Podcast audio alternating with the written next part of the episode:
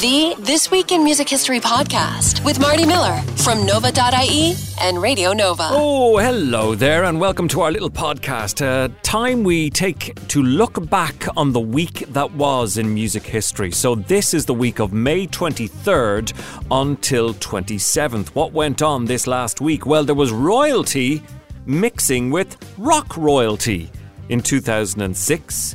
Paul McCartney in Moscow for the very first time in 2003. He would not be there today.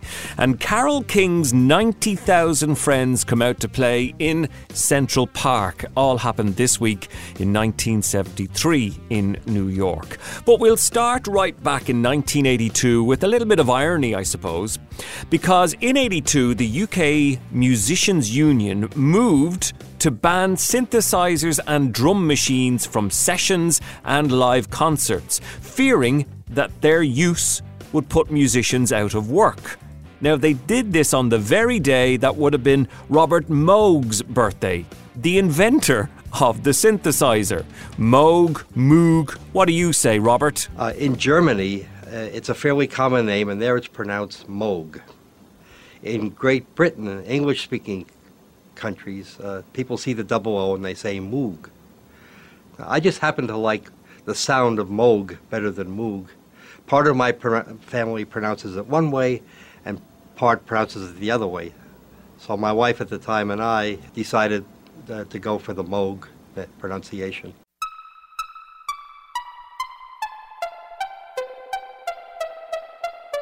There you go, synthesizer in all its working glory.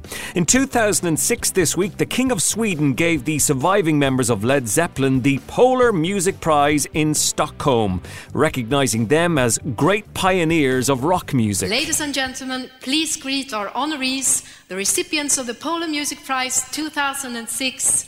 Maestro Valery Gergiev and Jimmy Page, John Paul Jones, and Robert Plant of Led Zeppelin.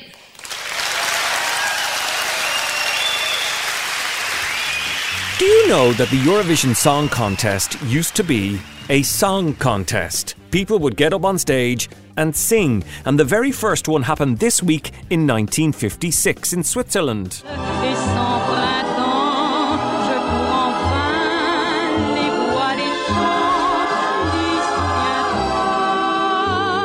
Never have the lyrics from back in the USSR by the Beatles been so, I suppose, confronting and wrong because of what's obviously going on in the world right now. But in 2003, Paul McCartney made his first ever live performance in Russia in front of 20,000 fans in Red Square. It was a big deal. In the words of Russia's President Vladimir Putin, back then, McCartney's music was seen as alien propaganda. East meets West today when the pop star Paul McCartney takes part in a revolutionary radio broadcast. The former Beatle will be taking telephone calls live from the Soviet Union. Paul McCartney, back in the USSR, and then, of course, you know, suddenly start doing the lines about Ukraine girls and, Moscow girls.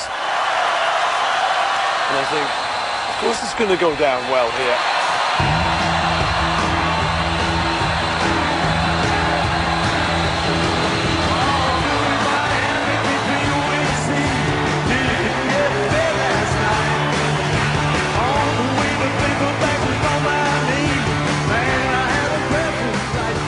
Rich Robinson, all round nice guy from the Black Crowes, had a birthday this week. You know, that band have sold more than 30 million records, and Rich, happy with those records to this day. You know, look, whatever records we made were the best we could make at the time we yeah. made them. Yeah. I, I'm not the type of person to look back, oh, I wish I'd done this. I mean, you know, those records were great. We were all happy with them when we put them out. That's it, you know, uh, and that's how I see it. Another live show to talk about this week in 1973. Carole King played a show in New York Central Park, which attracted a rather large audience. Carole is celebrating her 10th anniversary in show business this year, and to mark that celebration, she recently completed a cross country concert tour.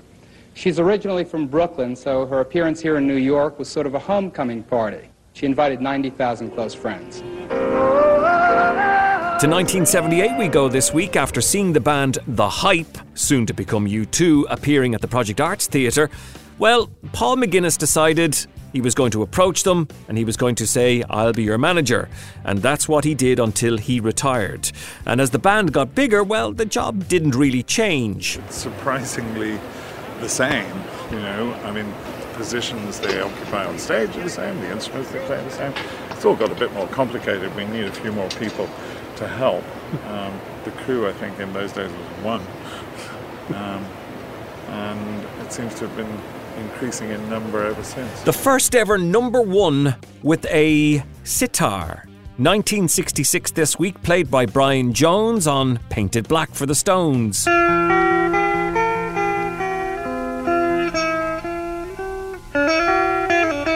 This week in 1969, John Lennon and Yoko Ono began their bed in for peace in Montreal, in Canada, all in room 1742. Bed pieces. We're going to stay in bed for seven days, sort of, instead of having a private honeymoon. It's a private protest for the violence that's going in the world, you see. to say, uh, We feel that instead of making war, it's better to just stay in bed. Let's stay in bed for three and grow your hair. To 2016, we jump forward to, and a set of stamps celebrating 50 years of Pink Floyd were unveiled by the Royal Mail in the UK. I have these actually. The 10 stamps will feature album artwork and shots of the band performing. The Royal Mail and band members collaborated on the collection, which will also include limited edition souvenirs and gifts. In a statement, the Royal Mail said few bands in the history of rock have managed to carve out a career as rich and expansive as that of Pink Floyd. This week back in 2000, Paula Yates was awarded around half a million quid in an out of court settlement from her boyfriend's estate, Michael Hutchence. You remember Hutchence had died in 1997, and well, Paula didn't get anything directly, so had to go to court, yada yada yada. Here she is, though, on the big breakfast on telly, flirting her bits off with Hutchence. And for the first time, this is a guest that I want to have my leg over.